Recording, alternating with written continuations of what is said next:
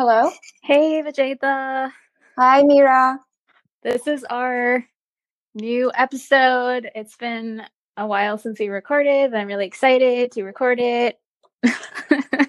I know we haven't done one in a very long time. I know together we haven't done one in a while. So who was the last person that we did? Together, together I think the yeah. last person we interviewed was probably Dr. Greger.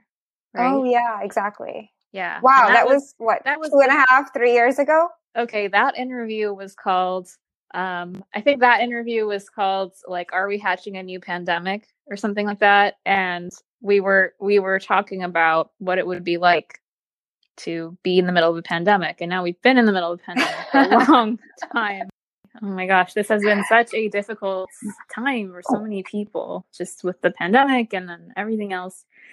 But we're going to have some COVID related episodes in the future. However, this one's actually going to be focused on something that hits close to home for a lot of people, which is body image and how that connects to health and wellness and all those kinds of things. So, and also what the role of, you know, external versus internal um, uh, influences are to body shaming, you know, and when I mean external, I mean social media and the people around you um, versus internal. Like, how do you cope with that, right? Yeah, yeah. And internal as well, meaning, you know, if people have body image issues, a lot of times that stems from something um, deeper, traumatic or deeper in their life as well. So it's complicated.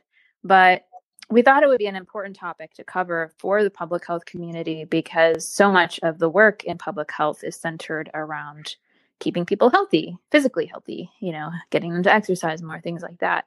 But there's also this mental health component that we have to consider, which is the cost of things like weight stigma and the culture of body shaming that is created both by healthcare as well as just the larger marketing media landscape and so we wanted to kind of try to break that down a little bit and see how we could promote health without causing or perpetuating weight stigma.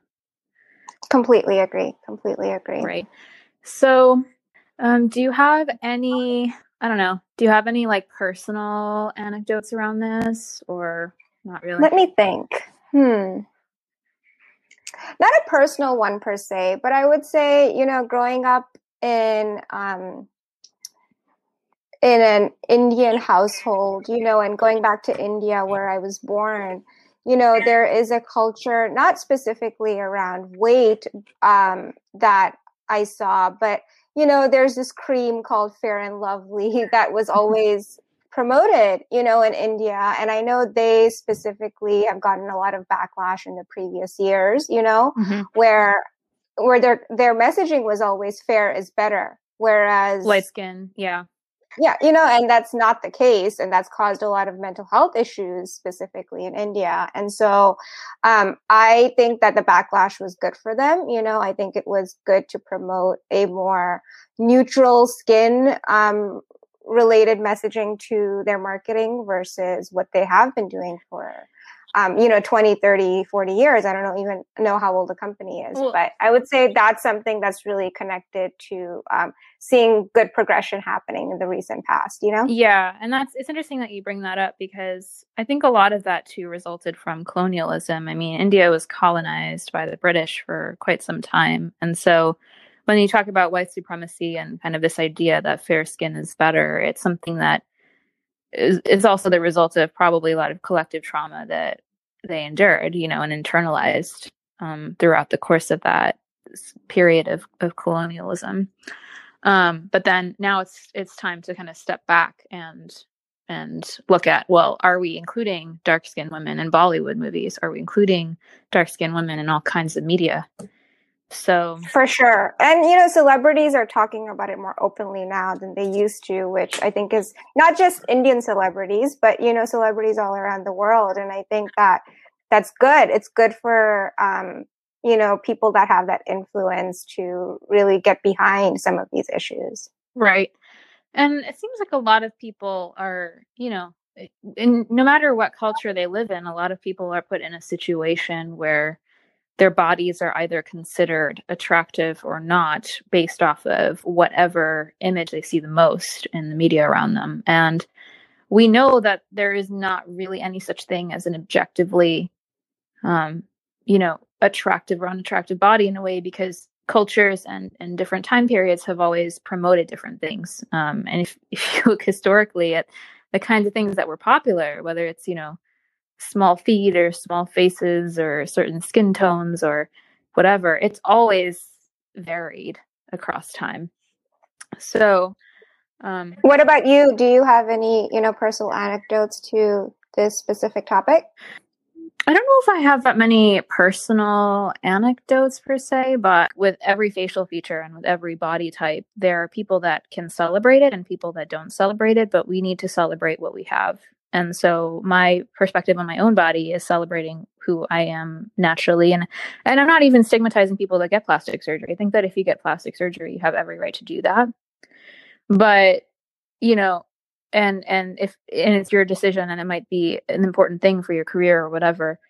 But I think it would be nice for people to celebrate who they are instead of feel like they have to look a certain way in order for other people to accept them. Agreed. And I think um, it comes down to, you know, at the end of the day, being comfortable with self acceptance, yeah. you know, just even getting to that point. Right.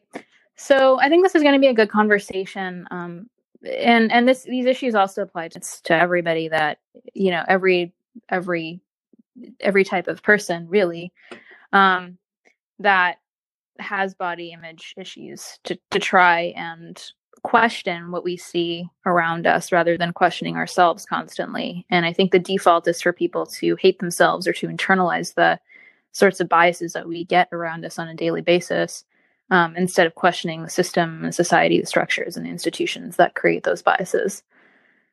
So, um, hashtag self acceptance. we just make that a new case confirmed hashtag hashtag self acceptance.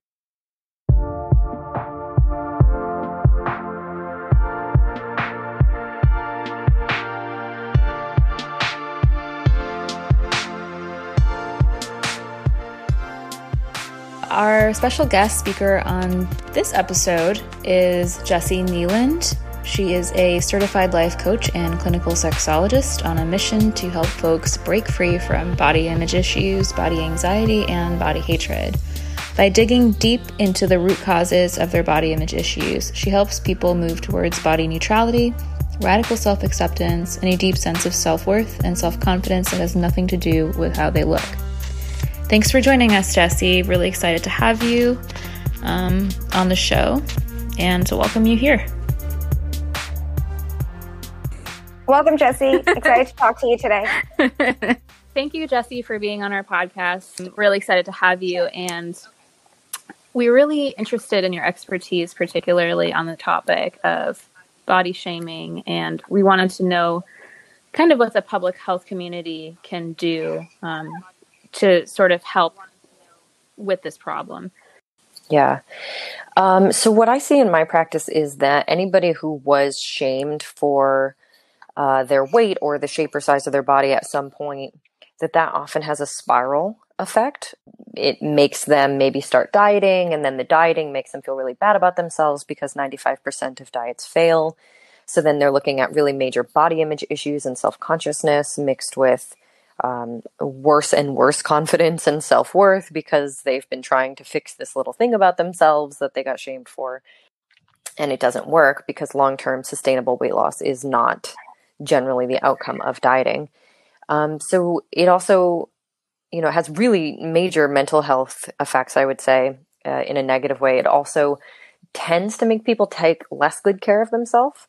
People who are body shamed tend to be the least likely to be exercising regularly, eating healthfully, and it actually does have an effect on the metabolism where they tend to weigh more as well imagine anybody being called out in the kind of way that body shaming tends to do, we start to feel really self conscious. We start to remember or recognize for the first time that people are looking at us and judging us. It can cause intense anxiety and it can lead to a sort of paranoia that people are constantly mm-hmm. judging us and our bodies. it can also just make us feel like we don't belong. You know, if we experience multiple episodes of being body shamed, we feel like, oh, I just, nobody will love me, nobody will accept me, I don't belong here. What types of factors yeah. kind of in our environment or socially do you think are the most damaging? I know Vijaytha mentioned earlier that social media was particularly problematic today. Mm-hmm. Um, yeah, I think media and marketing are two major places that we're constantly seeing images of human bodies that do not actually represent the wide array of diverse uh, human bodies that exist in our day to day life. They tend to represent a really homogenous, very thin, for women, very femme, very put together and sort of glamorous. There is a very particular look to what we're seeing, and that definitely right. makes us it, it sort of messes with our wiring because we're, we're sort of wired to prefer what we see a lot of. And being thin is also a representation at this point in our culture of wealth, high status, high class. Like mm-hmm. the exact thing that used to be, oh, you have enough money to afford to eat and be, you know, a little bit round is now flipped. What are some current initiatives that are going on in our world to address body shame? Mm, yeah, that's a good question. I mean, there's a lot of energy behind the body positivity movement. That looks a lot of different ways for a lot of different people. Some versions of it is very inclusive, some of it is not.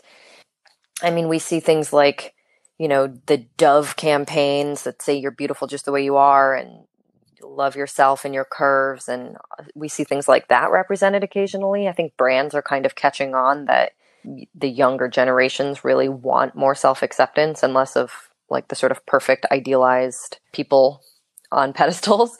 But I, I honestly i don't see a ton of initiatives at least not that are especially effective outside of things like eating disorder recovery kind of stuff. I don't know if you've seen it on instagram where basically there's pictures of different women mm-hmm. just very diverse body types and overlaid on those photos are qualities like internal qualities. And it's it's pretty powerful because it just goes to show like how much women mm. are objectified that we don't even notice it anymore. It just is like the background noise of everything. Yeah. Um. So I don't know if that's if that's effective or yeah. not. I haven't looked into any you know research uh, addressing whether it's made an impact, but I think that that was one approach that was taken to just try and focus on women as people as mm-hmm. opposed to things. Yeah. The the idea that women should feel right. beautiful is really misguided to me because it still places the emphasis on them as objects. Um, it still keeps the emphasis on their value being coming from from being attractive. So I love anything. Um, Beauty Redefined also does a really great job of this. Um, they have a, a, book more than a body, and it really unpacks what it means to be a person who has identified as you move through the world as someone to be looked at. And then how powerful it is to shift that, especially for people raising daughters. You know, it's a really powerful shift to to stop complimenting each other on how we look and trying to like cheer each other up and make each other feel good based on how we look. So the change really has to start at such an early point. You know, in childhood, there's these influences. Absolutely. So do you have any other initiatives that come to mind? Mm-hmm. Just or did we cover it pretty well? I would say that depending on what is being stigmatized, there is probably a movement out there to push back against it if you look, and I encourage people to look. So if the thing that feels really stigmatizing to you is acne, there is absolutely like pro natural skin social media accounts and people out there sort of bearing their their blemishes without like basically to right. challenge in the face of we're supposed to hide this. We never see acne on like magazine covers or, you know, we, we just, it's super invisible um, because people can edit it out of photos and videos so easily, and they do. So then that makes people who have it feel really stigmatized. So, I mean, that would be one example. There's, I feel like there's similar um, kind of pushback to stigma in in every capacity you can imagine the weight stigma is a huge movement. Health at every size is incredibly effective and powerful in pushing back against weight stigma because it it really focuses on bias in health care in the like medical care and empowers people to really stand up for their rights and challenge the bias in the system. So, for example, like in a really practical day to day way, and I feel like Health at Every Size is sort of one of the leaders in those spaces. And intuitive eating is another movement. Not everybody is a great candidate for it because if you have like a history of controlling your food in a very particular mm-hmm. way, sometimes intuitive eating can just feel like another set of rules. It's not supposed to, but it can. So yeah, it, it's not like the perfect solution for everybody, but it is an amazing pushback. Can we can we delve into this eating for nutrients versus eating for calories a little bit more? What are your thoughts on that? Uh, sure. So diet culture, which is essentially just like mainstream culture at this point, will say that it is very good, very healthy, very important that we all pay attention to what we eat, eat certain way, eat certain calories, you know, that controlling our intake and not letting ourselves indulge too much is all really, really good. But unfortunately that that tends to slide into dieting and it tends to make people get really out of control with food, strangely, sort of counterintuitively.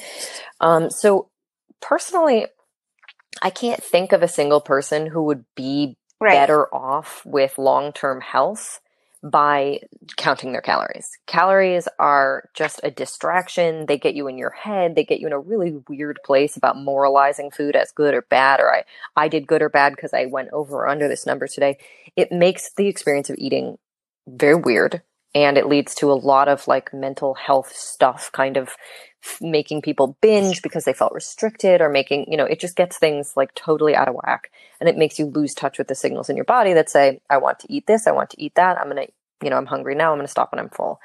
So intuitive eating is really just a tool to kind of get you back into a place where you can hear those cues and listen internally instead of like counting numbers. The cool thing is that we're all born intuitive eaters. This is not something you have to learn out of nowhere. This is something we're all born with that just gets like often sort of stuffed out of us based on people telling us what to do or what to eat or what not to eat, etc. Um, dieting will mess this up, but so will things like if you have a parent who says like, you know, you, you haven't eaten enough, you have to eat more, right? They're just kind of basically overriding your your child, the child's cues of internal stuff. So intuitive eating is what we we start with. It's what we're born with. If it were cultivated throughout a lifetime and it was always talked about in a way that that was honored, you wouldn't have to go learn this in adulthood. So you've probably seen such a broad range of perspectives on how to be healthy mm-hmm. and you came to this conclusion after watching people for a long time struggle with a lot of different things right so were there any defining moments in your career where your philosophy changed mm-hmm.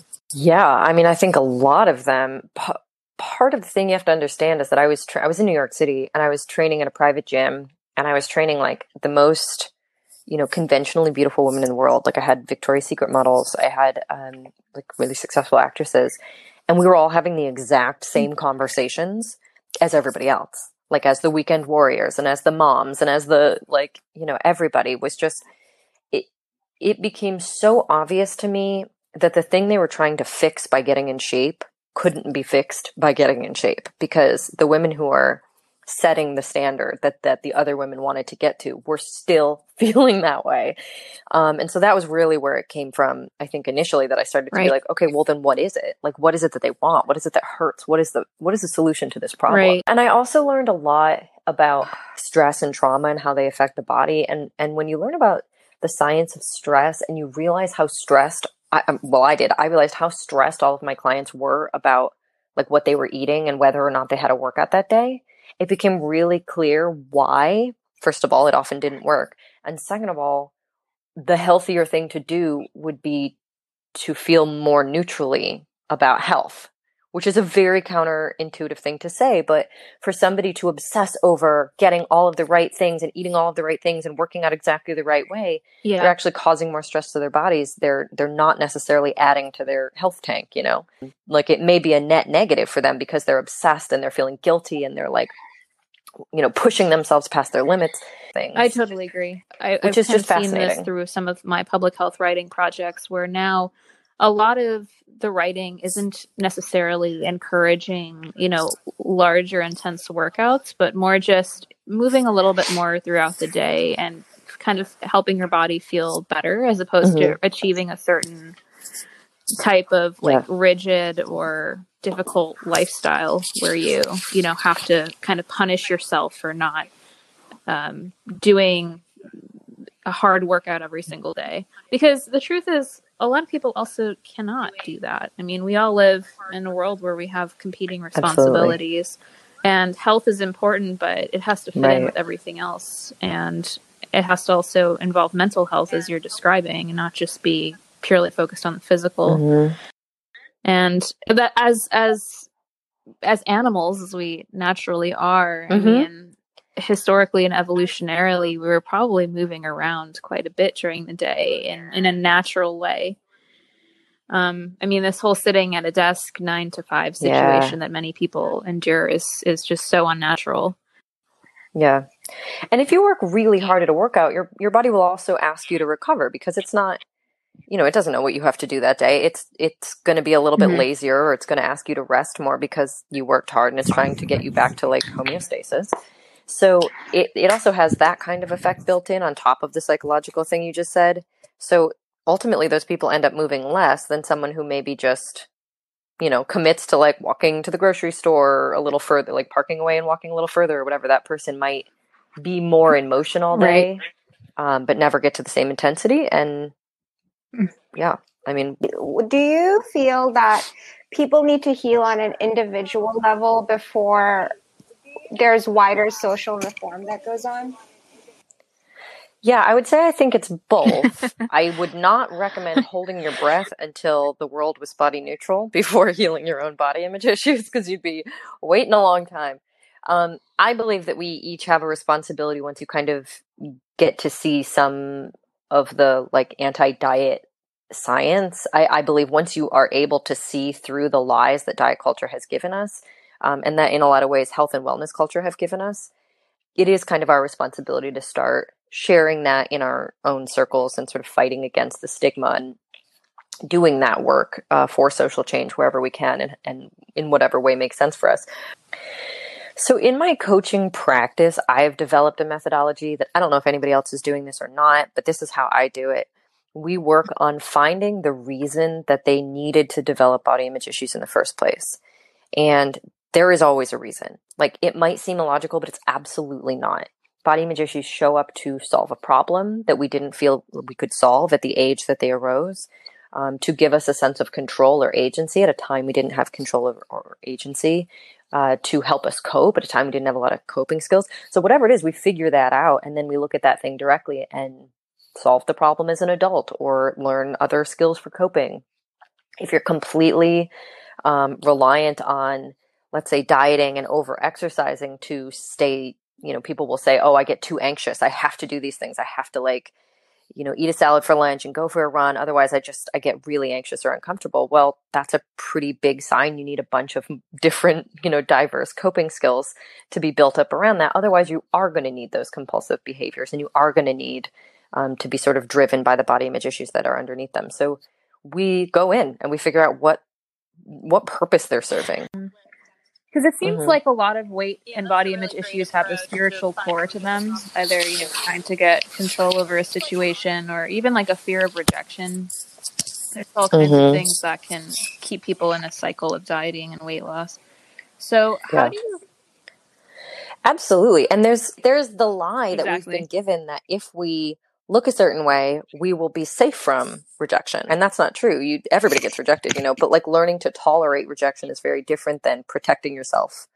from it per, or attempting to protect yourself from it permanently by looking right. a certain way. So whether we like it or not, it still matters in the workplace how you look, especially for women. And so for a lot of people, they might not even be able to financially afford yeah rejection in, in a sense like th- there is that that ability to emotionally tolerate it but then there's also you know mm-hmm. all kinds of financial costs to not looking like conventionally attractive in our culture so it's a it's a complicated problem um, but i like yeah. this approach that you're taking that's that's really looking at the root and trying to go from there yeah i think that that when we're looking at the kind of stigma and discrimination um, that you just described, like you could theoretically lose your job if you worked in an industry right. or an organization that prioritized a very particular look, right? Or maybe you wouldn't get hired in the first place because they would just discriminate against you based on how you looked. What tends to happen in the work those people have to do to move on past their hating of how they look is to recognize that the problem is not them, to stop internalizing the feeling that if only they would change, then things would be fine. Because it's true, they're dealing with bias and discrimination, and they may even be in danger, financial danger. Um, they may have to chase a certain aesthetic in order to stay financially safe or physically safe. They're forced to change their social identities yeah. because of this bias and discrimination. Whereas it's not a social identity issue; it's a institutional issue. Mm-hmm. You know. Mm-hmm.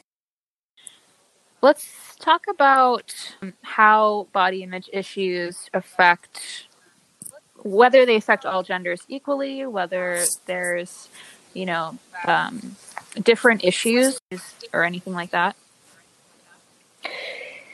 Yeah, so I would say it disproportionately affects women, and by women, I should say those who were conditioned as girls, you know, so those who grew up sort of in that in that space of being viewed as sexual objects and being sexualized really young and being, um, as you uh, mentioned before, like sort of stripped of their internal value and being devalued. So I do think that that is true, but also it is a rising situation among men. Their body image issues are different because they're gendered um, men have to look like the the sort of ideal for men is very different. They have to look big and strong and muscular and lean and athletic and powerful, whereas women are supposed to, according to the ideal, sort of look tiny and dainty and delicate and thin. So the standards are different, but the pressure to look a certain way does affect everybody. And it affects trans people in a really unique way as well, um, both because there's the sort of bias and discrimination happening there in society, uh, which them very unsafe to live in their bodies, to look how they look and be who they are.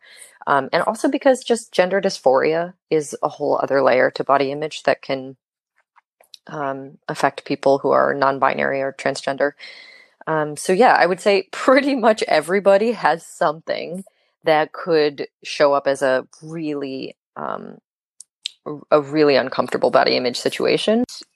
I want to just kind of end this on a on a positive note for our listeners and also connect it back to public health as a whole because public health is focused a lot on kind of reforming our environment so that we can create better health outcomes for everybody. And within the public health world, mm. I think hmm. that there's a lot of focus on weight loss because of how much how many you know conditions are associated with mm. with high weight and so how can people merge yeah. their desire for better yeah. physical health outcomes and also keep in mind these kind of uh, uh, how can they do that while avoiding weight stigma i guess yeah, that's a good question. Um, so I, would say the very simple mm-hmm. answer is you just focus on behaviors and let go of the concept of weight altogether. Because when weight is linked to um, negative health outcomes, most of the time, like the dra- uh, the drastic majority of the time, we're talking about it being linked to certain unhealthy mm-hmm. behaviors that have led to both weight and those other negative health outcomes, right?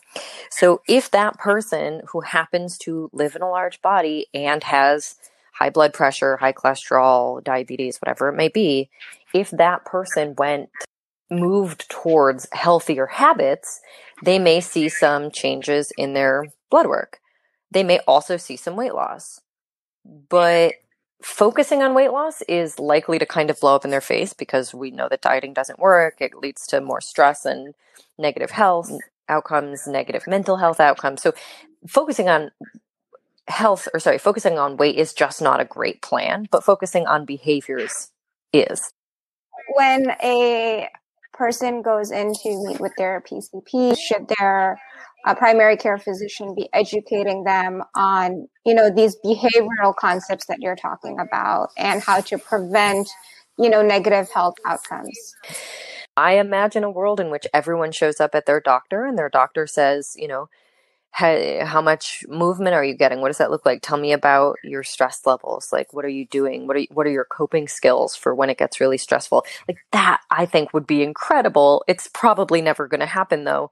It's very easy and very fast for someone to to do a little quick math and say, "Oh, your BMI is getting a little high. Better get that under control." It's very difficult to keep track of all the other stuff. So, I wish that were a bigger conversation and that weight wasn't really a part of it. But um, I, I think people need to kind of do this work for themselves. Makes total sense. I think everything that you've said is really important um, in terms of a public health perspective to moving towards mental health and physical health for everybody. Is there anything else you'd like to add, just in general? Yeah. So for me, you can find me at jessikneeland.com and also on Instagram at jessikneeland. Um, I do offer coaching, private and group. This is, I mean, this is the work I do. I help people sort of figure this stuff out for themselves and and reach body neutrality, um, so that they're not stressed about body image all the time. Um, but for resources that I can recommend, I don't know if I'm allowed to curse, but the Effort diet is a really good one. um, Anti diet is a really great one as well, Christy Harrison. So um, I think there's a lot of really phenomenal books out there. That's great. Thank you so much for being on our show, Case Confirmed, Jessi. I really learned a lot today.